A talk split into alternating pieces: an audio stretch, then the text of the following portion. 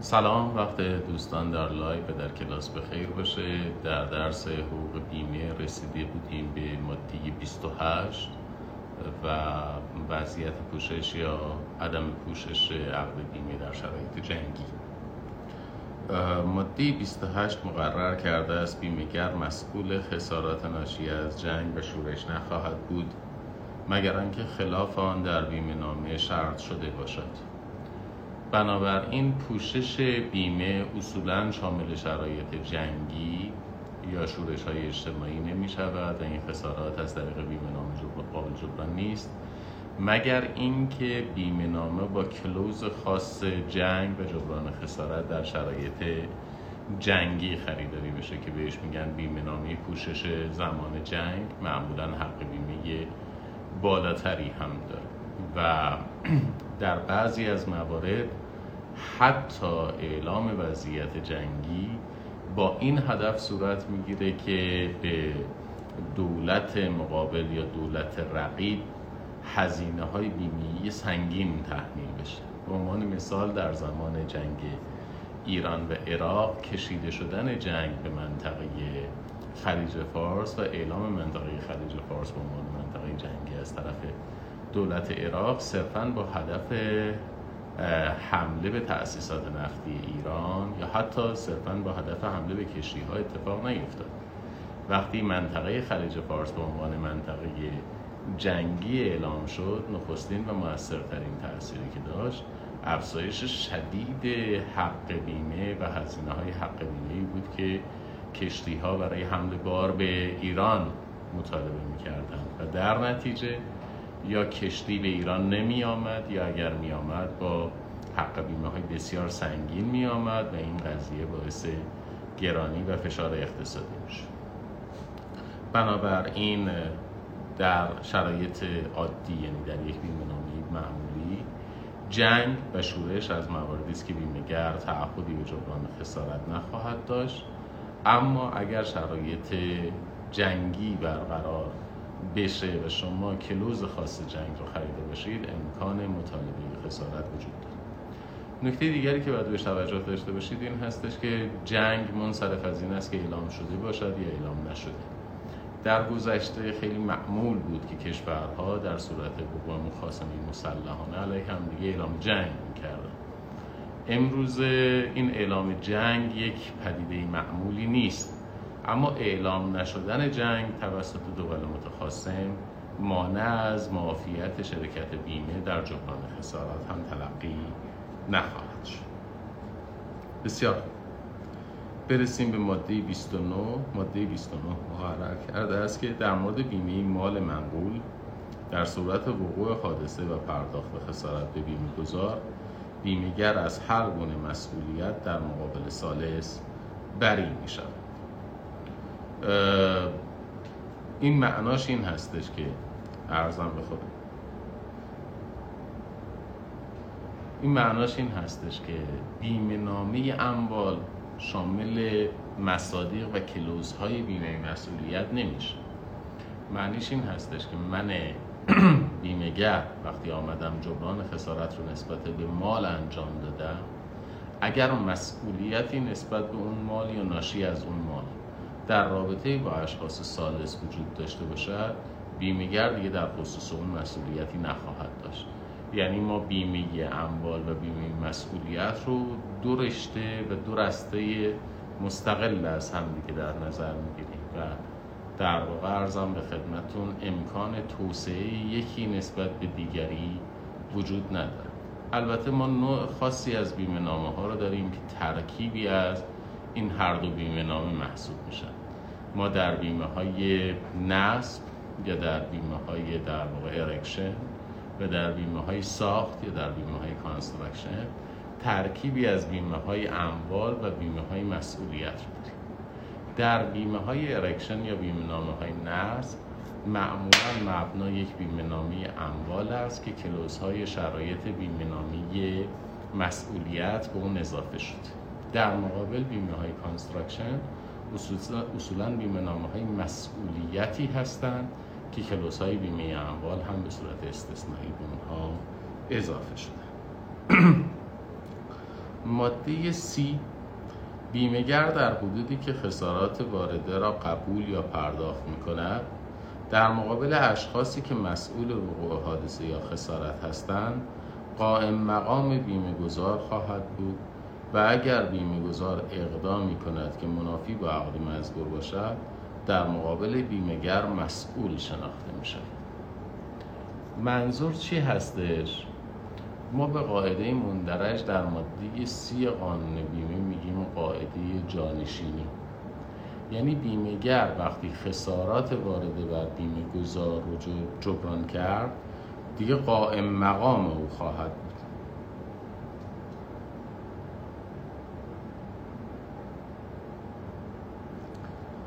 خب در کلاس جناب آقای حضرتی فرمودن که بعضی از دوستان برای ورود به سامانه دان امروز مشکل دارن سیستم هم به دنبال حل مسئلهشون هستش. دوستانی که در سامانه دان امکان حضور در کلاس رو ندارن بهشون اعلام بفرمایید که از طریق عرضم به خدمتتون لایو اینستاگرام وارد کلاس بشن اونجا اعلام حضور بکنن. اگر جناب آقای حضرتی زحمت بکشن به دوستان خارج از کلاس این موضوع اطلاع بدن چون کلاس اونجا هم در دسترس هست. خب عرض می‌کردم. چشمتون بی بلا باشه آقای حضرتی. عرض می‌کردم ماده سی داره دلالت می‌کند بر در واقع ارزم به خدمتون قاعده جانشی یعنی وقتی که بیمهگر جبران خسارت کرد البته در حدودی که جبران خسارت کرد. یعنی اگر مثلا یک خسارت یک میلیاردی وجود داره و لیمیت تعهد بیمهگر 800 میلیون تومن هستش در همون حد 800 میلیون تومن قائم مقام خواهد. بیمهگری که قائم مقام بیمه گذار هستش می‌تواند برای مطالبه خسارت به سالس مراجعه کنه خب این چطور امکان پذیر است؟ شما ممکن است در مقام بیمه گذار مالی رو بیمه کرده باشید. یعنی بیمه اموال خریداری کرده باشید و خسارتی به مال شما وارد بشه و بیمهگر هم جبران خسارت اما خسارتی که بر مال شما وارد شده ممکنه نتیجه عملکرد سالسی باشد که در نتیجه اون عملکردش در مقابل شما مسئول قلمداد خواهد شد. یعنی شما مالتون رو در مورد خسارت اگرچه بیمه کرده اید اما سالس در مقابل شما من زیانی که زده مسئول خب شما وقتی خسارتتون جبران میشه یعنی بیمهگر خسارت شما رو می‌پردازه. شما دیگه امکان رجوع به سالس رو ندارید چون یک خسارت رو دوبار نمیشه جبران کرد. اما در این شرایط بیمهگر قائم مقام شما میشه و به عنوان جانشین شما می‌تونه تا حد عددی رو که تعهد کرده یا تا حد عددی رو که در واقع به شما پرداخت کرده است مراجعه بکنه از عامل خسارت دریافت بکنه. این وضعیت رو ما به صورت جدی ویژه قبل از اصلاح قانون بیمه اجباری شخص سالس در خصوص خودروها می‌دیدیم. این در مورد خودروهای گران قیمت شرکت بیمه میومد جبران خسارت می‌کرد. بعد می‌رفت بر اساس کروکی و مستندات طرح دعوا می‌کرد علیه عاملی که باعث وقوع خسارت شده بود و مطالبه خسارت می‌کرد. نتیجتا سالس حالا اگر بیمه نامه مسئولیت داشته باشد از محل بیمه نامه مسئولیت خودش در واقع شرکت بیمه رو جبران خسارت می‌کنه. اگر دیگه بیمه مسئولیت هم نداشته باشد خودش رأسا موظف به جبران خساراتی است که پرداخت شده معمولا هم لزوما چفت همدیگه هم در نمیاد.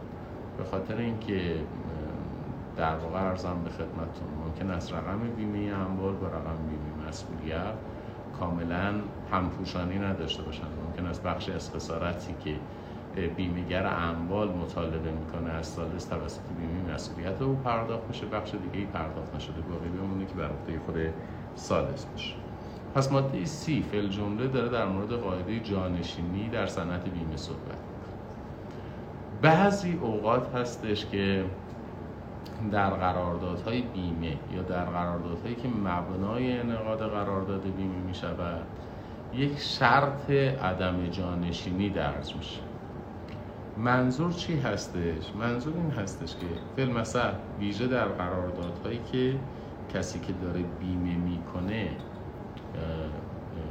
واقع بیمه گذار. نفع بیمه ای دارد ولی زی نفع نیست.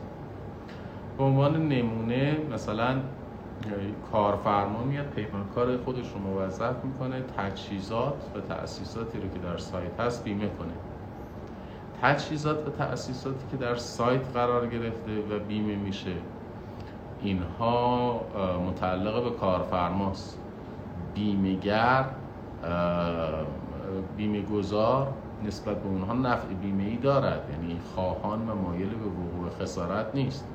اما در صورت وقوع خسارت او زیان دیده نخواهد او به الزام ناشی از قرارداد پیمانکاری خودش میره یه بیمه نامه ابتیا می‌کنه.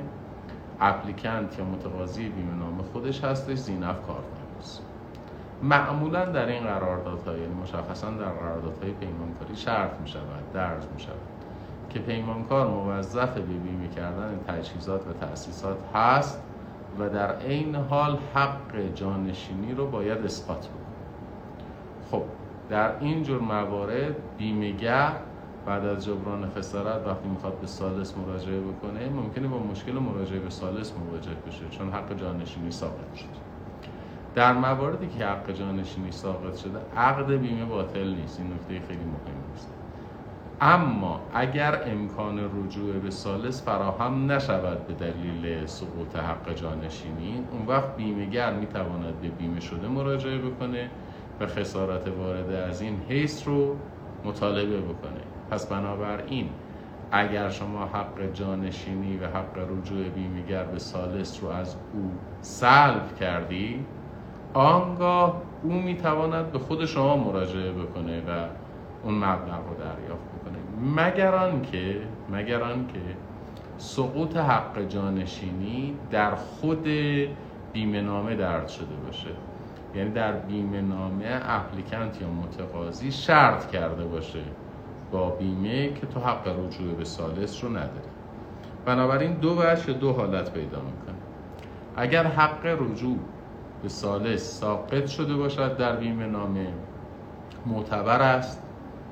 و آثار حقوقی علیه بیمه شده به دنبال نخواهد داشت.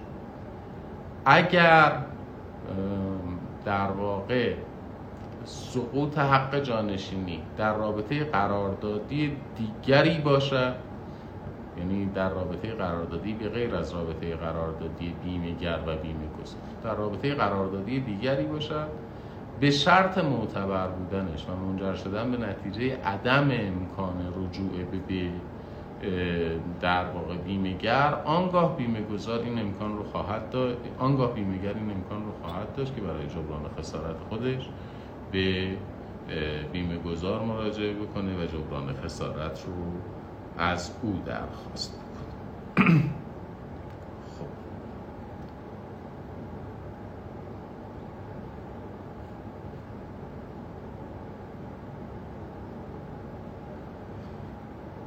برای ماده سی جناب آقای حضرتی فرموده بودند که من یک مثال بزنم گمان می‌کنم که اتفاقا با یک مثال توضیح دادم. مثل وقتی که کارفرمایی از پیمانکار خودش می‌خواهد اموال و تأسیسات سایت رو بیمه بکنه. در این شرایط پیمانکار بیمه گذار است. و کارفرما زینف است ولی معمولا در این قراردادها شرط می شود یا درج می شود که حق جانشینی بیمهگر ساقط شده که البته این معمولا نه در بیمه اموال. اگر بخوام دقیق تر برای شما مثال بزنم این شرط رو معمولا در بیمه مسئولیت میاد این در واقع میگن که اگر مسئول شناخته شد پیمانکار از محل بیمه او جبران می شود حق جانشینی هم ساقط میشه. به چه دلیلی؟ چون گاهی اوقات بیمه گاهی اوقات پیمانکار عامل اولیه وقوع خسارت هست. مثلا در مقابل کارگر. خب باید خسارت اون رو جبران بکنه. بعد رجوع می‌کنه به کارفرمای خودش. و وقتی رجوع کرد به کارفرمای خودش از او تقاضای جبران خسارت بود اینجا اون وقت اون بیمه مسئولیت امکان جانشینی رو. ولی خب وقتی درد شده باشد حق جانشینی وجود ندارد اون وقت پیمانکار دیگه حق رجوع به کارفرمای خودش رو نخواهد اشتباهی هستش که من در قانون دیدم.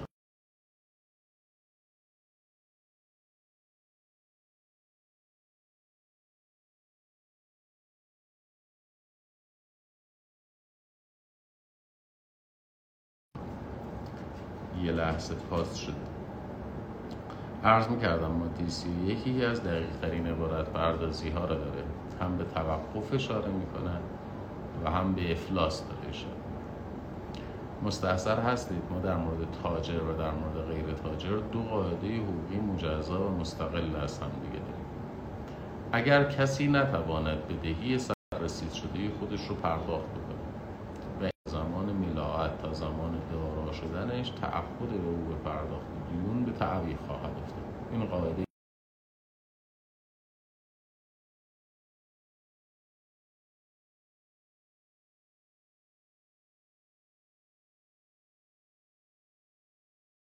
بسیار انگار مجدد مشکل نداشت. عرض می کردم در مورد تجار وضعیت متفاوته. تاجر نمی‌تواند ادعای افلاس بکند. تاجر در مورد دین سررسید شده خودش نمی‌تواند اعلام بکنه یا ادعا بکنه که ناتوان از پرداخت چه تفاوتی وجود دارد بین تاجر و غیر تاجر؟ تاجر کسی است که شغل او معاملات مدت دار است. یعنی او مجاز است امروز معامله بکند و فردا بپردازد. اساس تجارت معاملات مدت داره کسی که شغل خودش رو معاملات مدت دار قرار داده مقتضای ذات شغلش این هستش که در روز سررسید بتواند بدهی خودش رو پرداخت. حالا کسی نتواند در روز سررسید بدهی سررسید شده خودش رو پرداخت بکنه کسی که شغل او معاملات مدت دار است کسی که شغل او تجارت است آنگاه متوقف تلقی می شود متوقف چه کسی است؟ متوقف کسی است که توان پرداخت بدهی سررسید شده خودش رو ندارد. حتی اگر دارای دارایی است. ممکن است فردی 50 میلیارد تومن زمین داشته باشه. ولی یک بدهی 5 میلیون تومنی رو نتونه پرداخت بکنه. متوقف. پس بنابراین توقف معناش کمتر بودن دارایی ها از بدهی نیست. معنای توقف بیشتر بودن بدهی در مقایسه با دارایی نیست. توقف یعنی ناتوانی از پرداخت بدهی سررسید. پس توقف یک نقطه است برشکستگی یک فرایند. به موجب این فرایند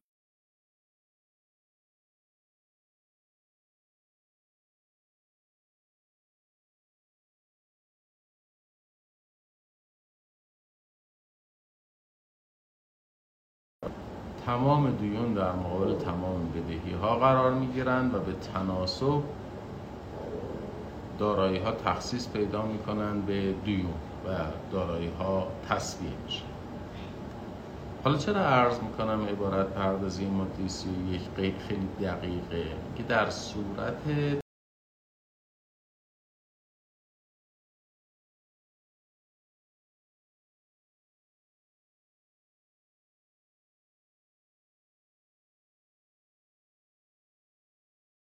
توقف یا افلاس؟ یعنی وارد فرایند ورشکستگی نمیشه. میگه به محض اینکه توقف حاصل شد به محض اینکه افلاس حاصل شد امکان حق فصل وجود نتیجه عملی خیلی نزدیکش در کجاست؟ وقتی حق بیمه پرداخت نمی شود ناپرداختی حق بیمه می تواند نتیجه افلاس باشد. می تواند ناشی از توقف باشد. در هر دو حال بیمیگر حق فسخ قرارداد را داره اما عنایت بفرمایید. افلاس یا توقف مانع از اعتبار حق بیمه نیست. ما در یک مورد و فقط در یک مورد با بطلان حق بیمه مواجه با بطلان مذرت می‌خوام بیمه نامه مواجه میشه اون سوء نیت. در مواردی که سوء نیت وجود داشته باشد چون حسن نیت از شرایط صحت عقد بیمه بود قرارداد بیمه خود به خود باطل. اما در باقی موارد مثل تغییر میزان ریسک مثل اقداماتی که باعث افزایش ریسک میشه مثل افلاس مثل ورشکستگی در این موارد قرارداد بیمه به قوت خودش باقی است اما بیمهگر از حق فصل قرارداد بیمه برخوردار خواهد بود. ماده 34 معذرت می‌خوام ماده 33 بیمهگر نسبت به حق بیمه در مقابل هر گونه طلبکاری بر مال بیمه شده حق تقدم دارد حتی اگر طلب سایرین به موجب سند رسمی باشد. مطالبات دارای حق تقدم در قوانین مختلف مورد بحث قرار گرفتن. مثل ارزم خدمتون حقوق زوجه در قضیه مهریه حقوق کارگر حقوق بانکی.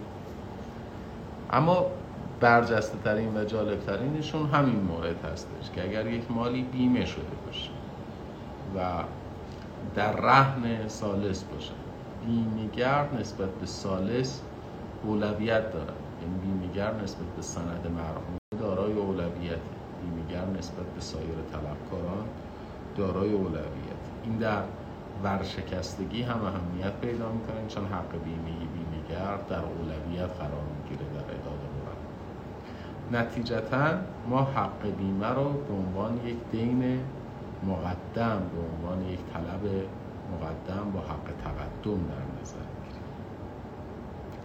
ماده سی و چهار.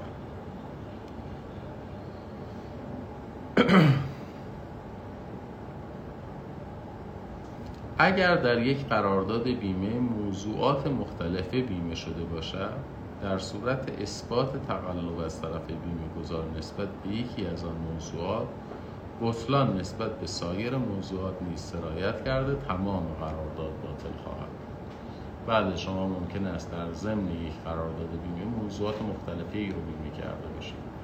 موضوعات مختلفه حتی ممکن است انواع مختلفی بیمه نامه باشه یعنی ممکن است در یک بیمه نامه شما پوشش بیمه اموال داشته باشید پوشش بیمه مسئولیت داشته باشید.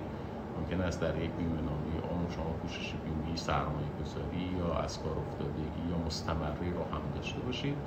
ممکن است در یک موضوع واحد انواع خطرات هم در نظر گرفته باشید مثلا نسبت به یک ملکی هم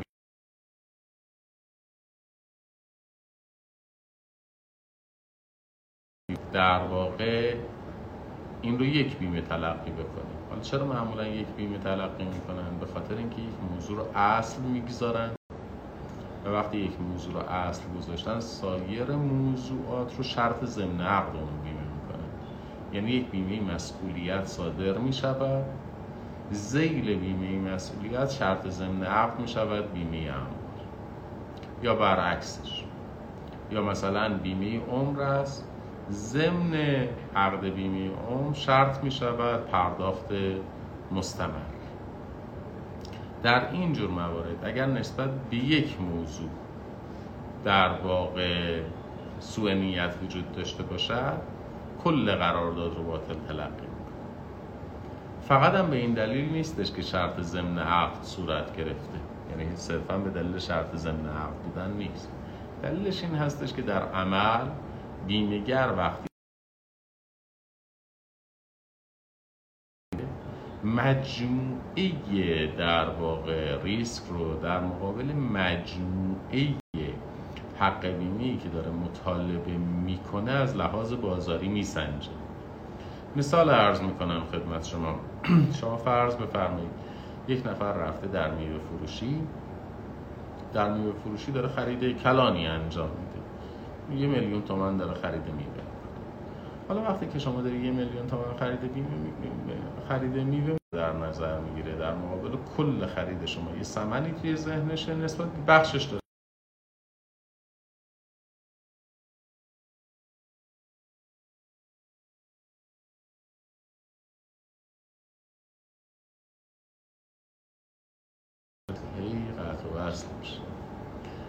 وقتی پکیجی از ریسک های مختلف در نزد بیمه گذار عرضه شد در نزد بیمهگر عرضه شد و بیمهگر یه عددی رو به عنوان حق بیمه مطالبه کرد. این معمولا در مقابل کل ریسک ها یک پکیجی از حق بیمه قرار می‌گیره. خب وقتی نسبت به بخشی از این تقلب وجود داشته باشه و به تب باطل باشه این مکانیزم توازن از بین میریزه از بین میره.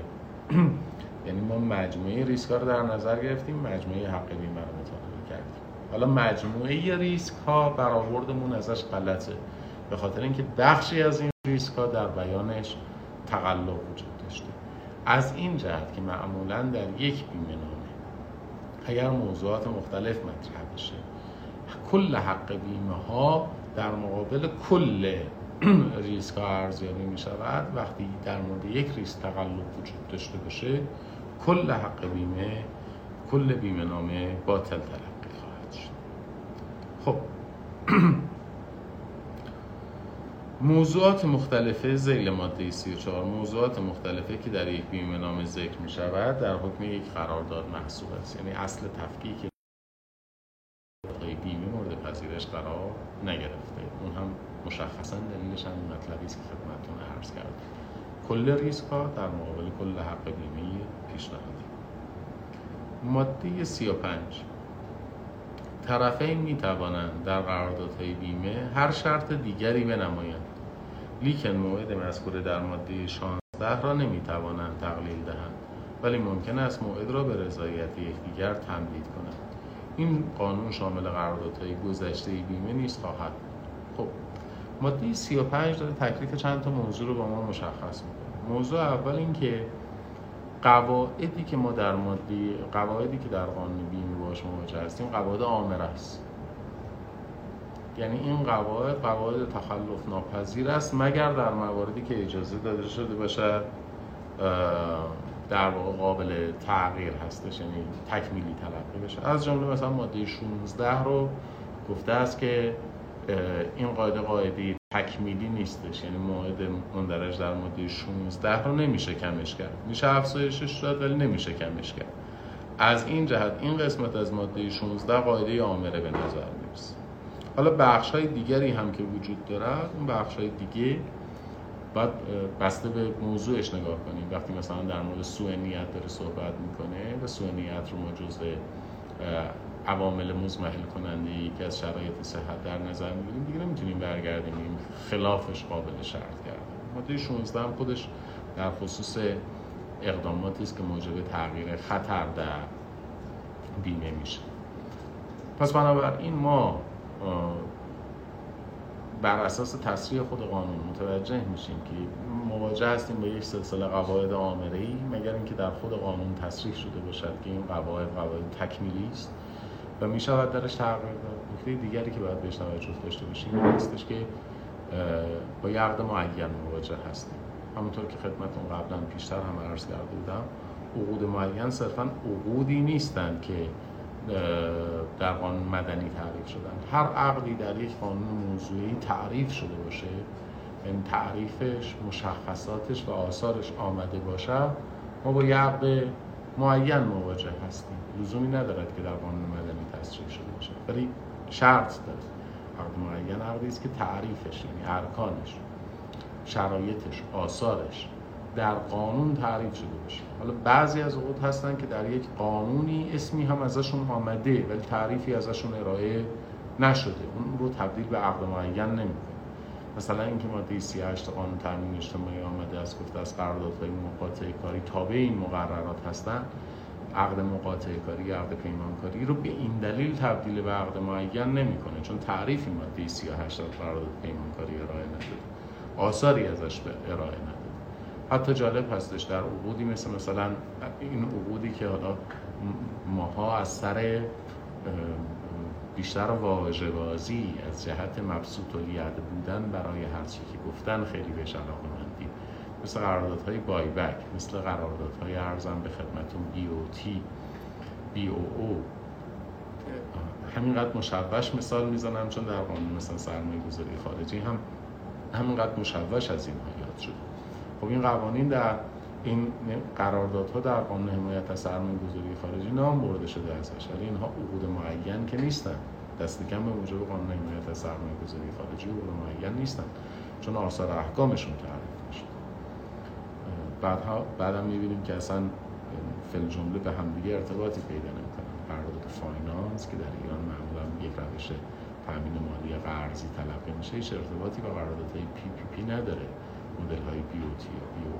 این دو این هر دو یعنی قراردادهای تامین مالی قرضی و قراردادهای PPP و هیچ ارتباطی به قراردادهای buyback یا بیع متقابل یا پس خرید محصول پیدا نمی‌کنه.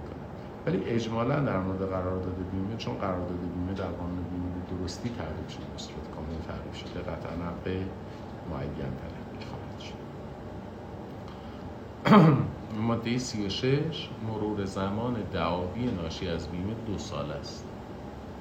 به ابتدای آن از تاریخ وقوع حادثه منشأ دعاوی خواهد بود. لاکن دعاوی که قبل از اجرای این قانون در محاکم طرح شده باشد مشمول این ماده نخواهد پس دعاوی بیمه از معدود دعاوی مدنی هم هستند که مرور زمان دارند یعنی دو سال از حادثه ای که مبنا هستش امکان طرح دعوا وجود دارد تمام دعاوی.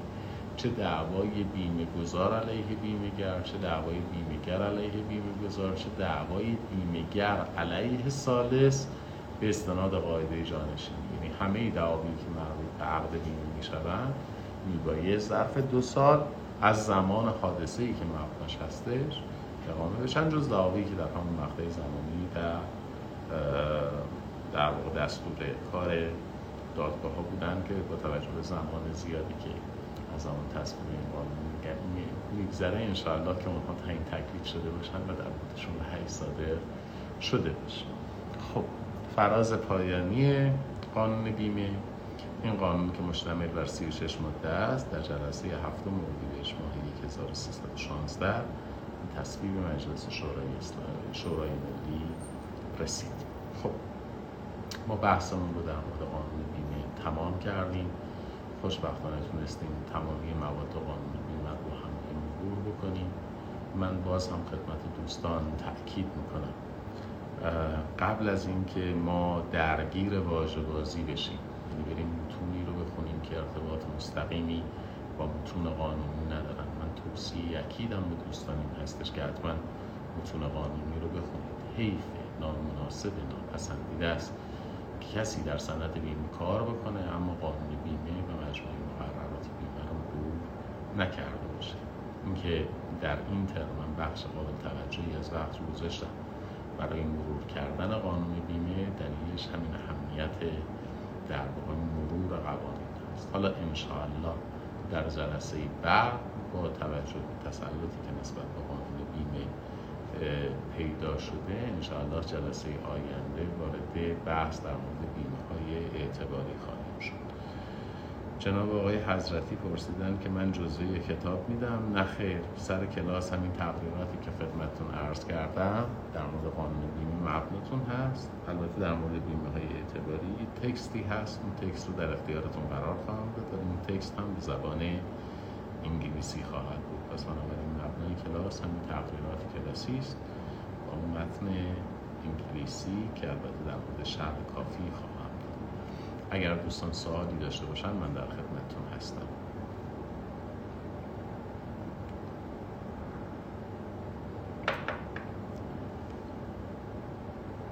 دوستان سوالی نیست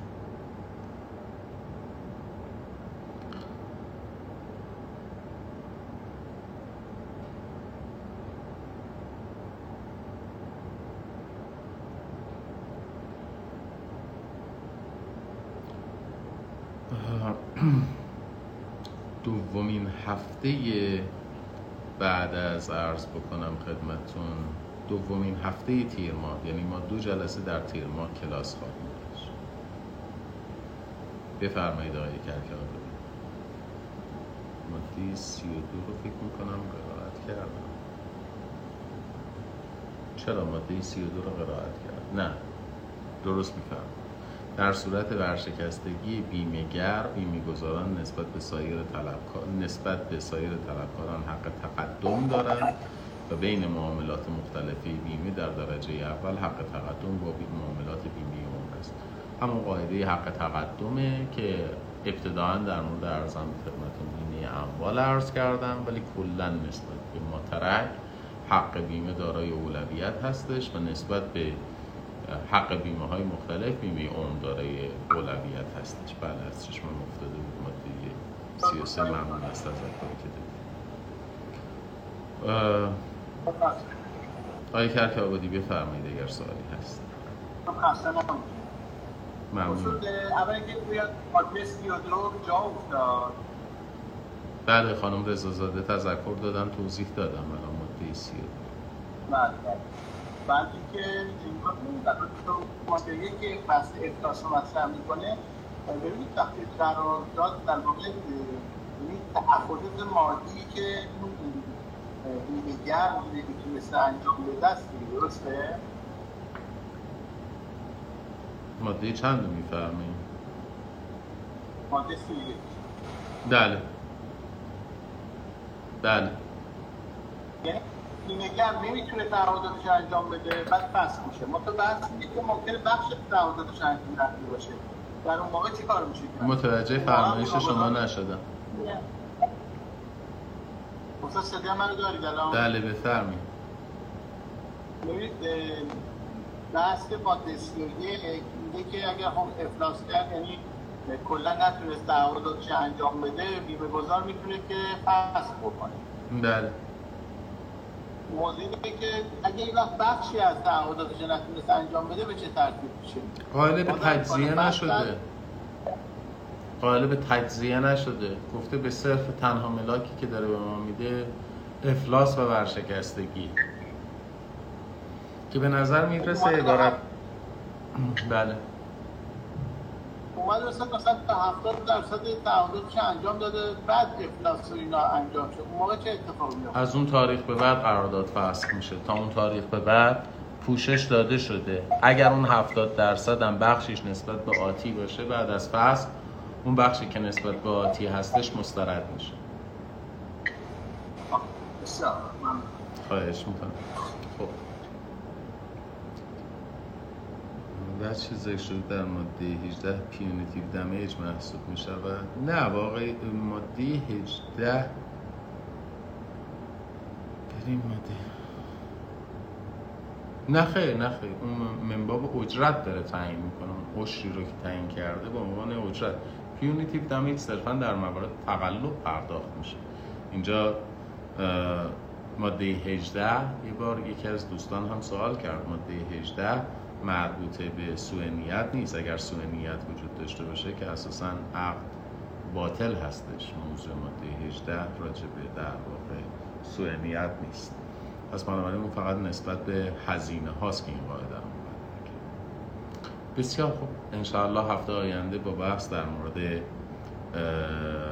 بیمه های اعتباری انشاءالله در خدمت دوستان خواهم بود. انشاءالله آخر هفته خیلی خوبی داشته باشید در پناه خدا و خدا نگهدارت.